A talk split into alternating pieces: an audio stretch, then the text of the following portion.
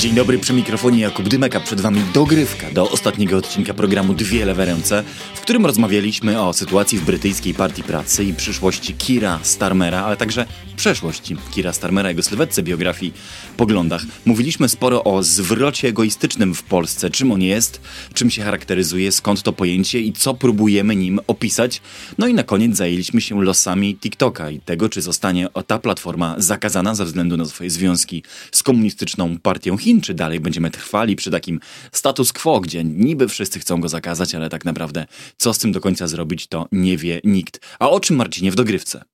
No, też o temacie, o którym co z tym do końca zrobić nie wie nikt. Dogrywka dla nas często jest okazją, żeby się cofnąć i żeby jeszcze powiedzieć dwa słowa więcej o temacie, który porzuciliśmy, no bo już trzeba było biec ku dwóm kolejnym. Ewentualnie, żeby jakoś pożenić wątki i pokazać, że jest między nimi więcej punktów wspólnych.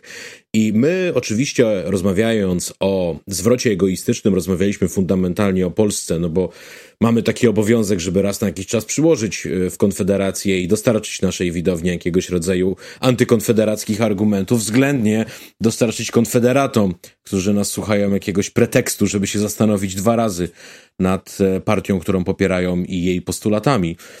Ale mówiliśmy też przecież bardzo wiele na temat Anglii, przeszło godzinę, i dostrzegam na przykładzie brytyjskim, że zwrot egoistyczny to nie jest wyłącznie nasz problem, chociaż w nas pewnie bije mocniej, bo mamy słabsze instytucje, słabsze tradycje, mniej zaufania między ludźmi i mniej zaufania względem instytucji.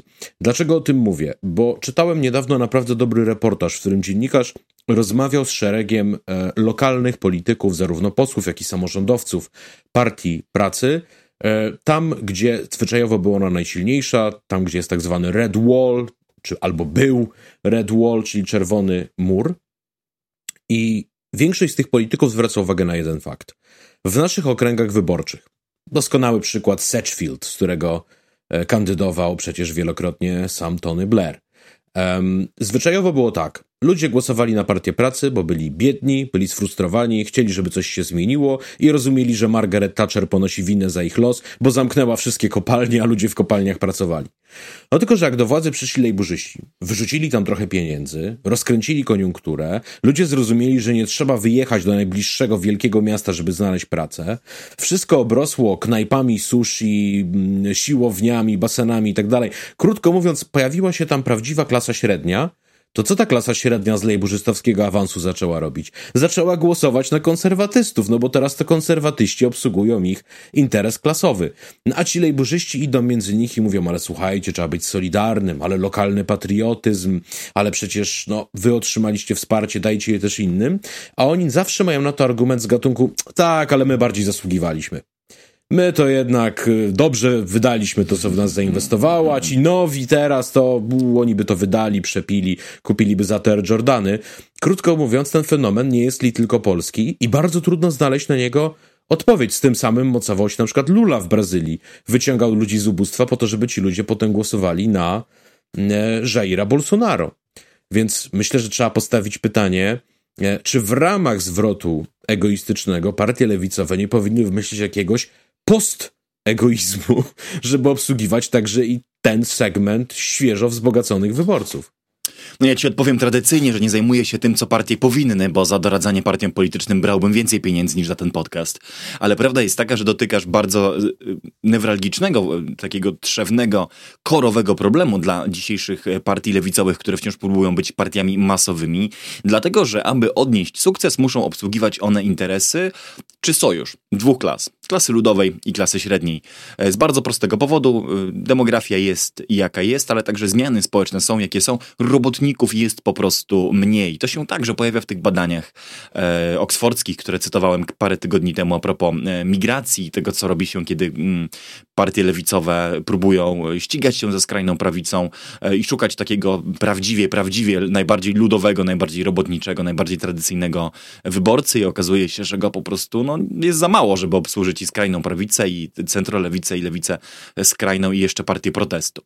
Otóż wynika z tych badań, również z tych obserwacji jedna rzecz, że ten problem jest bardzo trudny, bardzo powszechny i niejako Samo, sam się napędza.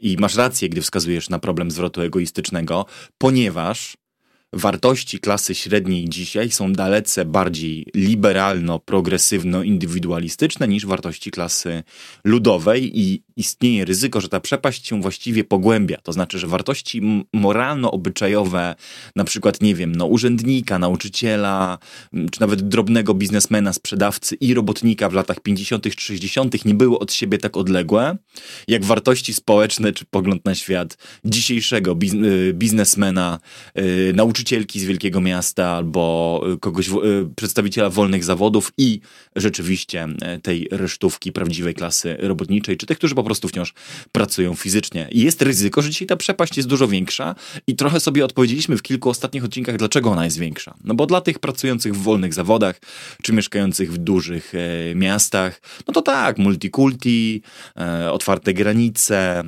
możliwość wyrażania swojej tożsamości, mm, to nie, nie są wielkie, nie są wielkie problemy. Mało ich zajmuje kwestia, nie wiem, transportu zbiorowego, bo jednak mieszkają w tych dużych aglomeracjach, które są już jakby w porządku skomunikowane. Usługi publiczne, o tym rozmawialiśmy na przykładzie Lewicy, usługi publiczne im się podobają, bo mają wrażenie, że, że wszędzie te usługi publiczne są tak dobre, jak w centrum Warszawy, Londynu czy Wiednia, więc wydaje mi się, że, że każdy powinien je popierać. No, natomiast ci z klasy, z klasy ludowej mają trochę inne zmartwienie. Na pewno są za polityką ochrony granic, na pewno bardzo mocno boją się redystrybucji do innych, nie są za rozregulowaniem rynku pracy i dużo mniej interesują ich te postulaty dotyczące no, wyrażania się, szybkiego postępu obyczajowego, no, całego tego języka dotyczącego tożsamości.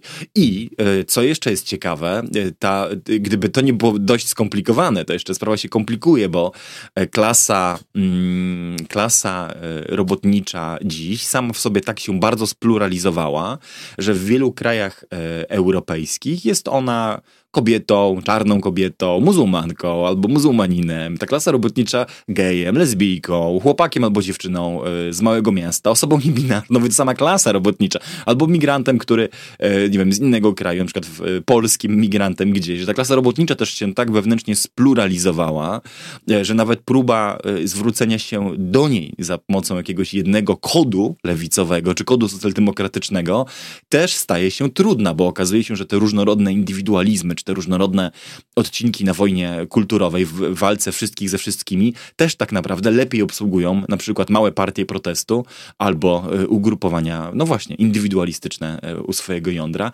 I tego, tej przepaści, jak ją przeskoczyć, czy jak ją zaszyć, nikt jeszcze dobrego sposobu nie wymyślił. No, ja to trochę znam z własnego podwórka i to nie używam tego słowa jako przenośni, tylko absolutnie praktycznie. Mianowicie tam, gdzie się wychowywałem w Łodzi, była taka bardzo ciekawa struktura społeczna, gdzie ludzie z klasy średniej mieszkali dosłownie blok obok ludzi jak najbardziej z klasy ludowej. Dzieci prawników żyły obok dzieci robotników. I jedną rzecz zauważyłem, jak tak sobie od czasu do czasu spojrzę na przykład na media społecznościowe albo jak jestem w rodzinnych stronach, jest jakiś mały reunion.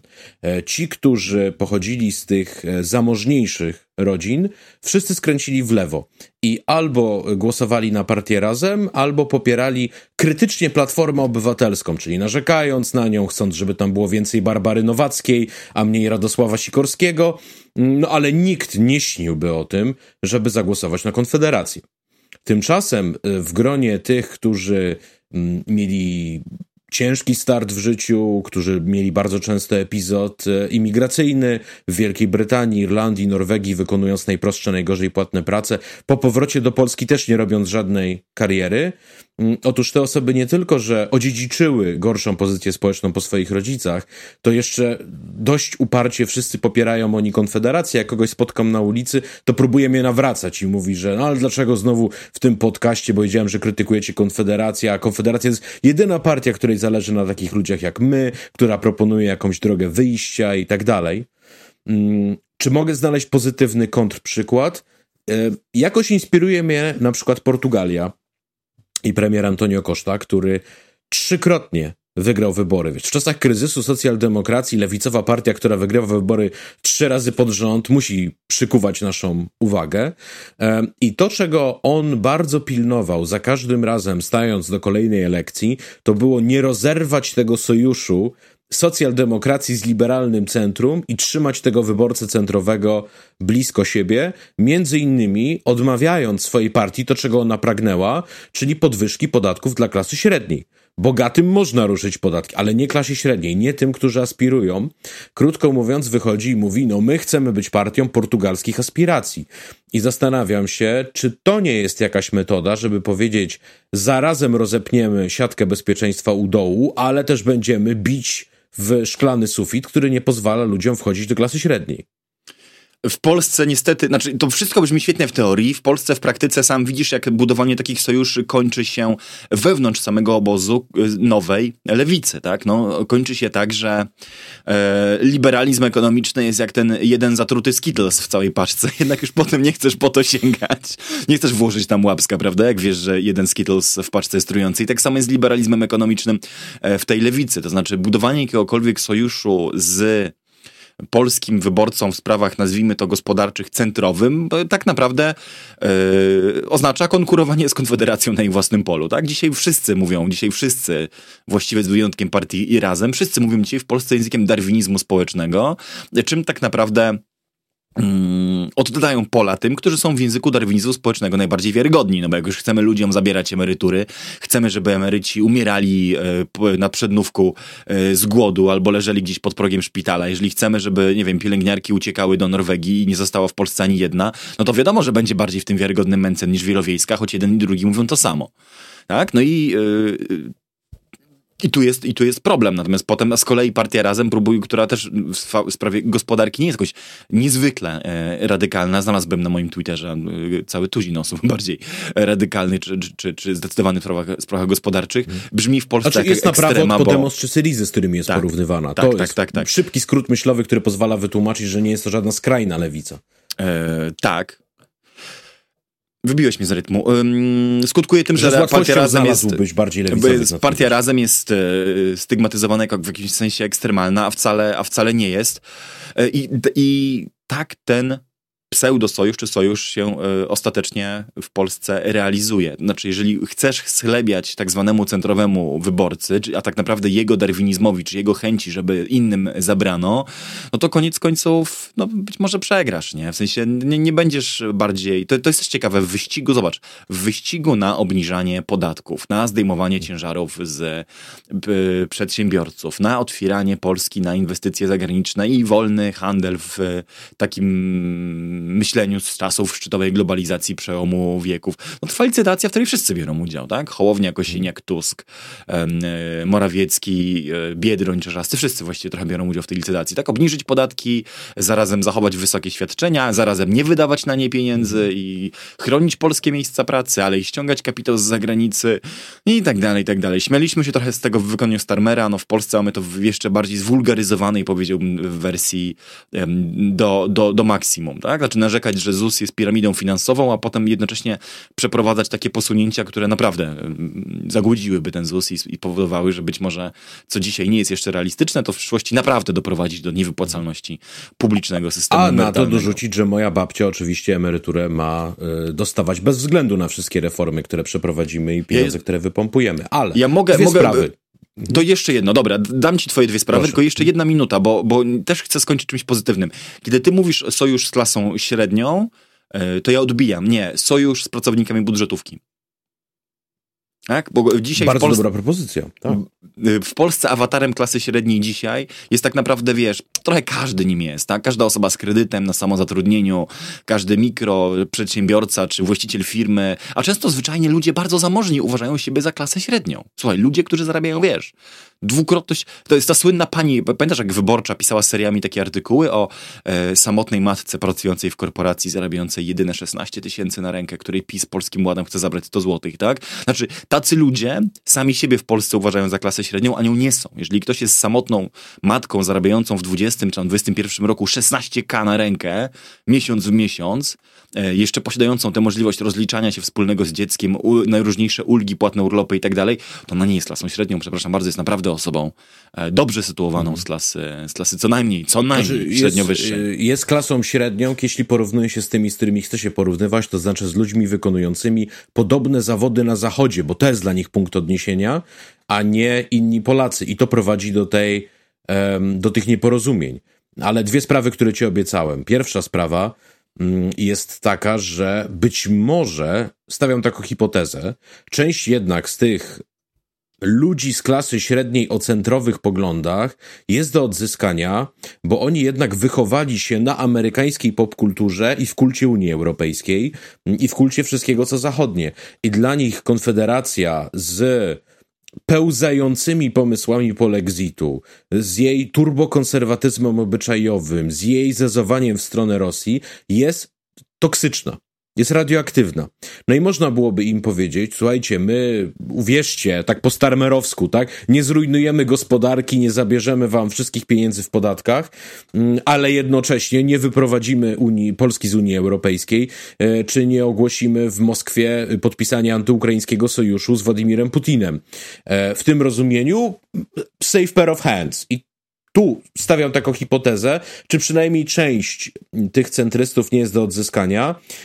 Podbiję to argumentem kompletnie anegdotycznym. Jak im pokazujesz cudzoziemskich socjaldemokratów, to zazwyczaj im się podobają. Znaczy nie mówią, że e, politycy duńscy, fińscy, brytyjscy czy hiszpańscy to są komuniści. Pedro Sanchez czy tam e, Sanna Marin im jak najbardziej odpowiadają, więc zastanawiam się, czy tu nie ma jakiegoś pola do podkopania pozycji liberałów. A druga rzecz, no pozostaje oczywiście PiS. I tam jest elektorat, który jest socjalny, natomiast tutaj trzeba by sobie odpowiedzieć na pytanie, na ile duży jest tu elektorat czysto transakcyjny, który tak naprawdę nie kocha ani Czarnka, ani, ani pomysłów PiSu na, na każdą inną politykę pozaspołeczną. No i na ile ten elektorat da się przejąć, wiesz, no kiedyś jakoś S L D wybory wygrywało, to znaczy, że Mm, wśród ludzi starszych, z miejskich ośrodków, e, średnich miejskich ośrodków, tych dawnych miast wojewódzkich, tam jak sądzę jest coś do wzięcia m, dla lewicy, tylko lewica musiałaby się o to umieć upomnieć. Wiesz, też często się zastanawiam nad tym, jak to było, że S L D wygrywało e, wybory, ale szybko sobie odpowiadam, nie, no ale szybko sobie odpowiadam na to pytanie. Dlatego, że to były czasy kilkunasto, jeśli nie dwudziestoparoprocentowego bezrobocia, e, gdy Leszek Miller naprawdę tupał nogą, mówił o dzieciach wyjadających ze śmietnika, martwych noworodkach, porzucanych na ulicy i tak dalej. No i to był message, który może, w którym lewica, nawet taka postkomunistyczna, mogła wybory wygrywać, bo on też bardzo rezonował z tym, co się w ówczesnej Polsce po prostu działo, to znaczy z polityką polityką balcerowiczowskiej transformacji i polityką też zwalczania inflacji poprzez podnoszenie bezrobocia. Mm. To terrorem też jakby takiej liberalnej poprawności politycznej w dyskursie publicznym yy, i przekonaniem, po prostu realnym przekonaniem, wiesz, milionów ludzi, że no, może jednak w tym P R L u to pewne rzeczy udały się lepiej, nie? Bo mieli bardzo świeże też porównanie, no mieli porównanie z nędzą, ale stabilizacją późnego P R L u, gdzie jasne, nie? No, były puste półki, była, było, było biednie, ale na przykład były jednak wakacje, były jednak, wiesz, było jednak, yy, była jednak praca, było jednak yy, co z dziećmi zrobić, gdzie do przedszkola je posłać i tak dalej, a nędzą roku dziewięćdziesiątego dziewiątego, gdzie po prostu jak ktoś nie wyjechał z tej Polski, to nie miał pracy, a świeżo upieczeni absolwenci studiów wyższych, których produkowaliśmy masowo, po prostu no musieli, wiesz, no, znaczy marzyli o załapaniu się w, o pracy w McDonald'sie, tak, bo, bo inaczej zostawała im tylko zagranica. W tym sensie ówczesny kontekst stworzył S L D, czy stworzył zwycięstwo S L D w połączeniu także oczywiście z lubianym i charyzmatycznym prezydentem, no, który, który był lubiany, który, który miał wiarygodność i, i dlatego też nie ma tego porównania. Nie? Gdyby dzisiaj, słuchaj, gdyby dzisiaj Aleksander Kwaśniewski wrócił do czynnej polityki i wziął udział w wyborach prezydenckich albo stanął na czele S L D, literalnie z, z miejsca, jestem w stanie podjąć ten zakład, literalnie z miejsca lewica byłaby trzecią partią w Polsce, a, a, a Aleksander Kwaśniewski miałby drugą turę w wyborach prezydenckich. Znaczy to byłoby z miejsca, bo, bo jednak wiesz, ja nie lubię tej teorii, moi starsi koledzy z tygodnika Przegląd zawsze ją wyznają, że, że polityka to jest, to jest tylko gra biografii i osobowości. Tak, wystarczy, że byli dobrzy politycy, to partie będą osiągały dobre wyniki. A jak są słabe nazwiska, to wyniki są słabe. Ja czasami często tą teorię odrzucam. No a Czarzasty ale, to nie Kwaśniewski. Ale tak, ale w odniesieniu do, ale w odniesieniu do, do samego S L D, jasne, no to, to jest ta opowieść. To znaczy ta partia być może nawet dzisiaj w jakimś sensie dlatego yy, jest tak krytycznie oceniana i dlatego jest takim cieniem samej siebie, że zawsze jako punkt odniesienia są te czasy jej absolutnej dominacji nad sceną polityczną. No ale mówię, tu politykę robią okoliczności. Wiesz, kiedyś kłóciłem się z jakimś yy, przedstawicielem kaszkietowej lewicy wewnątrz Partii Razem, który też mnie przekonywał, że warunki do prowadzenia w Polsce polityki lewicowej są tak samo dobre jak w Stanach Zjednoczonych, bo i tu i tu jest tak samo drapieżny kapitalizm. No tłumaczę mu, że jednak nie. No, że jednak nie właśnie, że jednak okoliczności też robią politykę. Gdybyś w Polsce miał taki model kapitalizmu też, jaki jest w Stanach, tak, że ludzie naprawdę nie mają yy, ubezpieczenia, że nauczyciele śpią w samochodach, bo nie stać ich na dom, tak, że ludzie przedawkowują opiaty z nędzy i tak dalej, to też miałbyś yy, prawdopodobnie równie charyzmatycznych polityków lewicy jak Bernie Sanders i równie liczny ruch, yy, jaki był za poparciem Sandersa w obu kampaniach, tak, bo, bo okoliczności tworzą tę rzeczywistość. No, dzisiaj... Pewnie. I ostatnie zdanie, ale szkoda, że widzisz, rozmawiamy o tym w dogrywce, a to jest naprawdę, naprawdę moim zdaniem coś, co trzeba powiedzieć szerzej.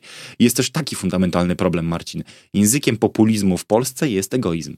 Jest odw- odwrót od państwa. Językiem populizmu w Polsce nie jest, w tym sensie... Wygrana Prawa i Sprawiedliwości w piętnastym roku na hasłach Beaty Szydło było, była odstępstwem potwierdzającym regułę. W Polsce językiem populizmu jest egoizm, jest odwrót od państwa, jest yy, zwrot, yy, zwrot egoistyczny właśnie, jest yy, w pewnym sensie myślenie o, yy, o pu- myślenie kategorii próżni socjologicznej. Nie? Populizm w Polsce zawsze mówi, niech państwo mnie zostawi, niech oni wszyscy dadzą mi spokój, niech przestaną kraść to, co moje. Co więcej, populizm w Polsce jest też, znowu, i to jest ta cecha, której, bo są takie cechy populizmu, której bym bronił. Populizm w Polsce jest też w ogóle bardzo antyinstytucjonalny i antypolityczny, bo on mówi nie to, co Bernie Sanders, albo Alexis Tsipras, albo nawet Jeremy Corbyn, tylko on mówi to, co Kukiz. Wszyscy politycy są źli. Polityka jako taka jest bez sensu. Trzeba politykę w ogóle zastąpić czymś innym. Dobre pytanie, czym w wydaniu Kukiza? Co? Referendami bezpośrednimi i rządami, wiesz, sołtysów, celebrytów? To jest dobre pytanie, ale to też jest coś, czego akurat w polskim populizmie, czego nienawidzę, to to jest to, że jego antypolity, fundamentalna antypolityczność. Tak? On nie mówi, mhm. musimy stworzyć partię kadrową, mocną partię, która przejmie instytucje i będzie myśleć o państwie na długą metę, bo te elity się skompromitowały. Nie. On populizm w Polsce mówi po prostu, i znowu, tu jest, tu jest duża ciągłość, wiesz, między Leperem, Mencenem, yy, Kukizem yy, i Ryszardem Petru. Populizm w Polsce mówi po prostu, że polityka jest, polityka jest bez sensu. Trzeba zastąpić ją, tak, tak. politykę jako taką czymś znaczy, innym. Polski populizm jest jak ów kozak, który na pytanie, co byś zrobił, gdybyś został carem, powiedział, ukradłbym sto rubli i uciekł. To znaczy, populizm e, być może bierze najgorszą, najgorsze cechy danego społeczeństwa i je wybija. I, i oddaje im władzę. I mm, w naszym społeczeństwie chyba tą najgorszą cechą jest właśnie to sobie państwo i ta kompletna niezdolność myślenia w kategoriach wspólnotowych. No więc populista przychodzi i zaczyna mówić, to nie jest wada. To nie jest tak, że to jest coś, nad czym wy musicie popracować, bo wam socjolodzy mówią, że jakiś tam kapitał społeczny, którego nie ma, jest problemem. Nie, wy właśnie bardzo dobrze myślicie, że chcecie kantować państwo na podatkach, że chcecie niszczyć to, co wspólne, że kompletnie was nie interesuje stan infrastruktury, która powinna służyć wszystkim. To jest przejaw waszej mądrości, bo nie daliście się naciąć.